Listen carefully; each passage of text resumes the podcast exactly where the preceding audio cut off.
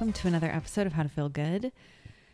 I am pretty stoked about this episode. Um, it's based on New Year's resolutions, but it has a real tie in to dopamine, which I've lately become obsessed with. And uh, I'll explain how. So, I had a previous episode about the perils of dopamine and how we live in a dopamine loop, and that is still true. But one part of what I explained was was technically incorrect. Um, surprise, surprise, because I'm not a scientist or an expert. Um, I said you get dopamine hits, and according to Dr. Andrew Huberman, you don't get dopamine hits. And if you you should go get familiar with Dr. Huberman. He's at Stanford. He's also got the podcast Huberman Lab and is kind of like blown up and he's just fantastic. And he does a lot of stuff on dopamine. And i saw a video recently with him and one of his colleagues at stanford dr anna lembke. I'm going to include the video in my newsletter that's about to go out. So if you haven't subscribed to my newsletter get on it. It's only a six minute video. It's great. And in the video he talks about this key thing. He says a lot of people uh, become addicted because they don't think life is fun anymore. They think life's boring and Dr. Lembke says, you know, said something kind of wild to me, which is she said, life is actually really hard now because all of our needs are met. And because all of our needs are met, like survival needs, like food, and and for the most part, like housing, shelter, whatever. Um, we we're struggling, and we're struggling to make decisions. Really, what she explains is that we have so much to choose from, and therefore we're really struggling with choice. And as a result, we're binging on things, whether it be a TV show or food or something else. Um, and as a result, what's happening with dopamine, as I said, you get dopamine hits, or at least I said, you get a dopamine hit when you open, open social media. But it turns out, as Dr. Huberman explains, that that's not how dopamine works. Dopamine is more anticipatory. So you anticipate how good something's going to feel, and that gives you the dopamine rush. Like when you are going to eat a really good meal, you're anticipating how great that is. And the minute you eat it and it's really good, you immediately feel pain because you want more. And so, really, what happens with dopamine is it's a pleasure pain dance, essentially. And what Dr. Anna Lembke says in this video is that pleasure and pain are co located in the brain. So there's a big connection here between like this dopamine surge and pleasure and pain. And what happens is you spike your dopamine and then it immediately dips because you now want more. And you feel that pain, and that's what leads to a binge because you're like, I want more and more and more. So you keep like the pain of not being able to watch the next episode is too great, and you watch some more. But what happens is your threshold changes, and you can go into a dopamine deficit. And what Anna Lembke says, Dr. Anna Lembke says, is that that feels like a low grade depression because we've now adjusted our dopamine threshold. And because we've gone up and down and we've, st- we've, um, changed because what, what we get from this p- pleasure pain is this dance of our dopamine. And so if you constantly give in and binge your dopamine dips entirely. The entire threshold goes down, and and very like fewer and fewer things can bring you pleasure that way. Andrew Huberman says addiction is a narrowing of the things that bring you pleasure, um, and so that's re- you can really feel that when you binge because you start to just um, feel more nothingness and feel more emptiness. I kind of ex- alluded to this um, when I was talking about habits and not really liking when I binge television or like a show because I don't like the way it leaves me feeling empty. And you can really feel that way. And that's, I think it's really powerful to understand that dopamine is truly a dance between pleasure and pain. And that it's not exactly, it's not like you get an immediate hit the way I, I had um, spoken about it in my episode. However, you do anticipate how good that's going to feel instantly and then it dips because you want more and you know you don't have it. So it's like okay make the decision to get more. Stay there. Keep scrolling. Keep scrolling. Keep getting this good feeling. But as a result when you step away from that the pain is even worse. So really what dr huberman suggests is getting more comfortable with this pleasure pain dance and limiting these spikes and dips so they're not so extreme uh, so you don't struggle with this so much. Because it's like um, if you have, like, if you celebrate a lot, you go really high, you are going to go really low, and you need to be ready for those really lows, or you need to find a way to moderate a little bit more so you can do both, but you're constantly kind of getting back to a med- happy medium. Um, and this video really just was like a huge aha for me because and it's it kind of gives us permission to understand that this is hard. Being constantly bombarded with entertainment and cheap entertainment is hard for some people. Dr. Lembke in this short video talks about some people need more friction than others. Some people require a little more push or pain than others to get things done. And you have to figure out who you are in that. And no one really talks about that. No one really, she says, you know, a lot of people, since we're not fighting for our basic needs anymore, we get to make it up for the most part. We get to create value in our lives based off nothing arbitrarily. We get to design our life. And that freedom of choice can be really hard for people because they're like, well, should I just watch television all day and feel low grade depression? I could. like she talks about people who play video games who this happens to them. They kind of ex- uh, ultimately experience what feels like a low grade depression or AD- what they think are ADHD symptoms, but it just turns out that their dopamine has been so like limited now because they've got just binged for days, weeks, months. And they need to reset it. The good news is you can reset your dopamine, and that's cool, right?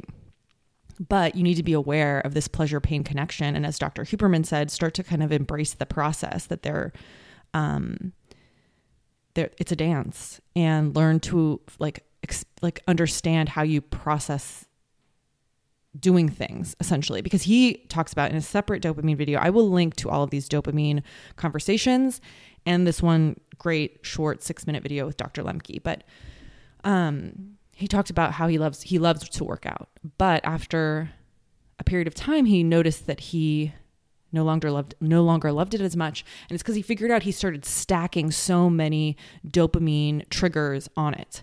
So he would maybe do a pre-workout which spikes your dopamine, which like gets you energized and feeling really good to go work out. And then he would like listen to music or bring his phone and listen to a podcast or even do work while he worked out rather than focusing on the workout itself. And he noticed that this had started to limit his love for it. And it's such a perfect example of stuff that we could do on a daily basis. Like, how often is it like you're just going for a walk and you put your headphones in to listen to music, listen to a podcast, call someone, something like that? Maybe you're commuting, whatever we're always bombarding ourselves with entertainment like that and it's a it's it's um changing our dopamine threshold. And so if you ever do start to feel that emptiness where you're like kind of blah that could be a sign that you've really stacked all these things on top and it might be time to start eliminating some of them because now you can't find any happiness you can't find any joy and it's time to reset. That certainly happened for me I think sometimes I can get really into like podcast, uh, music, um, workout, uh, work, write, email, shop, just nonstop. And maybe challenge yourself, even if it's just for 10 minutes, to try and do something without any other stimulation. Work out without anything else. Commute without anything else but your brain, your thoughts. I think that is huge. And that's what brings me to New Year's resolutions because I think this there's a connection here. So I think New Year's resolutions are very stupid. I have been a resolutions person sort of in the past, but I think I really think they're stupid because they really set you up to fail. They're like, okay, in the new year, everything will be right. I'll get a new journal. I'll get new workout clothes. I'll go to the gym five days a week. Just really like, I'm to do it. And that is so wrong and it's not sustainable. What you need to do if you want to make changes is start right now, immediately, right now, and make them sustainable, make them small scale so you can do them consistently for a long time. And, adju- and be open to adjusting them as needed based on what you need and what works for you. If you're like, I'm going to go to the gym five days a week, but you like go into the office every day and you have a lot going on and like that's not that to me is like okay are you going to go 5 days a week maybe start with 2 or maybe work out from home like figure out what works and what is going to you can keep doing so you're not like gung ho in January and then the gym's empty in February. I think understanding yourself is so key. I also think that New Year like New Year's resolutions create this idea that all circumstances will be perfect for you to do this and they will never be perfect. They will never be easy. So embrace the pain. The beauty the thing about dopamine that it was a big aha for me too is like the pain is part of the process. Embrace that. It turns out that's what we like. We like the pain on the way to the good, and we like to keep going through that whole process, which is why Dr. Huberman really rec- like recommends doing your best to eliminate big spikes so you can keep it a little bit more even keel. Like if you have a huge success, be like, okay, great, great, good job, but show up to work the next day the same exact way. Don't like just pop bottles like crazy. Just be proud, maybe celebrate a little bit, but show up the next day. Keep going. Chop wood and carry water, as the gurus say. So I think this is really important to remember when we're all like pushing for a new year, new me type of vibe. Like that just I just think be more sustainable and embrace the fact that it's going to be hard. That's why people end up loving to work out because there is some pain in it. A lot of times you don't want to go do it, but then you feel good afterwards. Oftentimes, pushing one more rep or adding weight hurts, but you feel really strong afterwards. That's and people get addicted to that type of pleasure pain connection really embracing that. Like I was talking to a friend of mine the other day who was really struggling to like get some work done and then and it's the holiday time. So um people are kind of tuning out, starting to tune out and she wanted to get some work done and she was like, "Oh man, I had like three really menial basic tasks to do and it was really hard." And I was like, "Yeah, that's a good sign." It's like do you ever say like, "Oh, I have a lot to work a lot of work to do" and sit down just like fucking stoked to get it going? Usually it's a little bit sticky in the beginning usually I'm a little like, oh, this doesn't sound good. like, I don't have that experience where I'm just like so hyped to get going on this menial task. no, it sucks a little in the beginning. And then you do a couple, you get a couple under your belt, and you start to feel the momentum. And then you start to feel like a little more pleasure. And you got three things done, three stupid things done. So then go do your big thing that's the, wor- the most challenging finish that bad boy and then go take a little quick walk to celebrate or something like that. That's a beautiful way I think to work with the pleasure pain of of this life. um that's what I have learned because I've talked about this like I feel like not not even in the dopamine episode, but in some other episode where there's a little pain in everything and that is okay and we should embrace that. And this research that I'm getting from Dr. Huberman about dopamine seems to say that's part of the process. That's what we like. So embrace that. Know that it's going to be hard sometimes and and know that that is a good sign. It's a sign you're working towards something rather than like you know, sometimes when I sit down and I want to get started, I'm like, oh, this sounds terrible. Why don't I just open Instagram and just get immediate dopamine hits left and right? Immediately. I know I'm going to get a hit immediately upon opening be even harder for me to get going on the work I really need to do. And instead, I'll get stuck and start to feel malaise. and so that's not what we want either. I think it's so important to understand the way our brain is interacting with these pleasure things that are hitting us left and right. Uh, binging a show, binging food, binging the social media. We re- remember like these things when you are struggling with the decision of what to do. Know that a little pain is what you actually want. It's not the immediate hit of social media, which will give you the dopamine and the pleasure spike, but then it will completely fuck up your threshold. And all of a sudden, you'll be feeling shittier. When you really need to be priming yourself, you really need to be optimizing your focus and concentration and motivation, which Dr. Huberman talks about too, and the way you do that with dopamine is by anticipating is it's like an anticipatory thing. So you make sure that you recognize the pain is going to come to more lead to more pleasure. And that keeps you moving. Like you that's why like um, I go on what I call reluctant runs. Like sometimes it's the middle of the day on a Saturday and I don't want to run, but I got to get my four miles in. I have to. And afterwards, I always feel better. And I know I'm like, you're just waiting for that great moment when you're done. Do whatever you want. It's not, and these are, and it's like small scale. It's not like I get a massive boost Five minutes after I finish my run, it's pretty much gone, but I want to have it done so then I can go eat a really delicious dinner and I can feel like I moved and elevated my heart rate and moved blood in my body, which is so important. So it's like small shit like that that really adds up. And like I'm trying to quit binging television shows. I have pretty been quite successful lately, but I have to remember like the other night, it was a Friday, Saturday night, and I was I had done a good amount of work, so like in some ways I might reward myself with like an hour, hour and a half of TV. But instead I was like, "You know what? Don't do that. Why numb out when you could do something that you are truly interested in? Look into like I do happen to know that like post six o'clock, I'm really not my best writer, not my best I'm not just my brain's not at my best. I wake up really early. I'm a morning person, so I'm not necessarily the best. So I'm not going to push myself to deliver something past 6. So that's why I can I think I tend to like go to binging television. But instead, what if I binge something I'm curious about? What if I binge and learn something that I want to know more about like dopamine or listen to the this podcast that I really love or something like that that helps me expand and it isn't interesting to my brain rather than like mindlessly falling down a hole of story, which is fine, but feeling more empty. Like that's what you need to remember is that these things don't necessarily make you feel better. And part of feeling better is a little bit of the pain. So don't fear the pain, embrace the pain. That's what the key is here for your resolutions. You want them to be sustainable and long term consistent.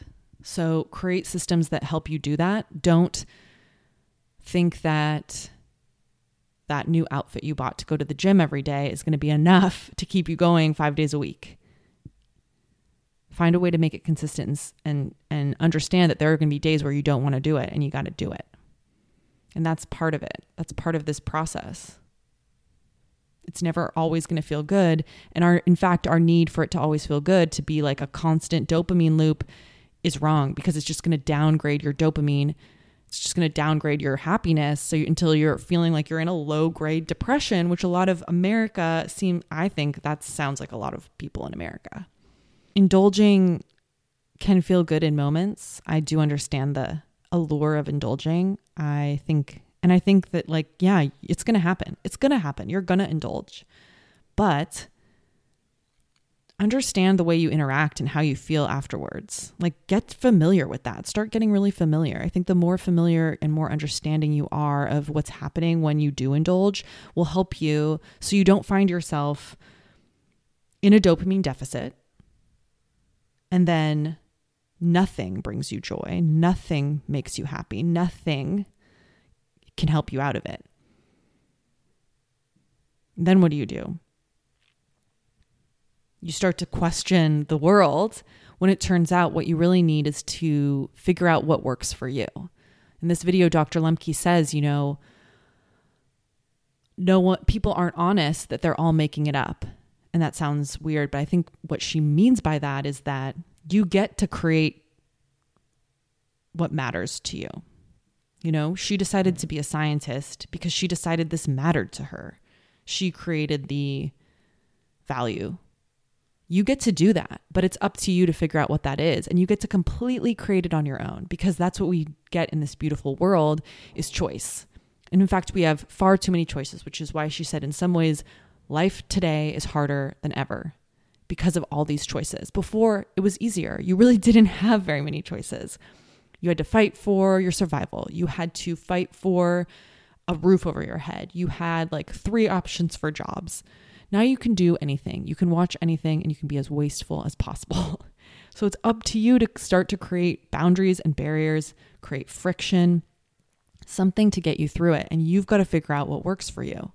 Like I've I've indicated some of the things that I know work for me and I'm still learning. And when I fail, when I fuck up, I'm like, "Interesting, why did you?"